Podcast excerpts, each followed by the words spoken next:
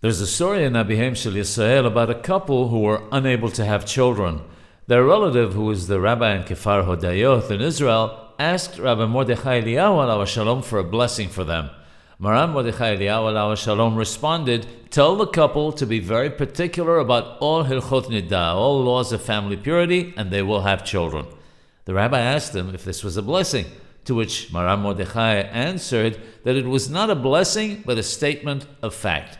The rabbi hesitated to repeat this to the couple because his relative was a religious man. He was concerned that his relative would be offended by these words, thinking that he suspected his actions in this area. However, when he repeated the words of Rabbi Mordechai Eliyahu to him, he responded that he and his wife were not careful about the halachot concerning not passing anything to each other.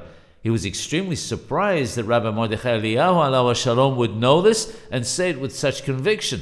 On the spot, he took it upon himself to rectify the matter.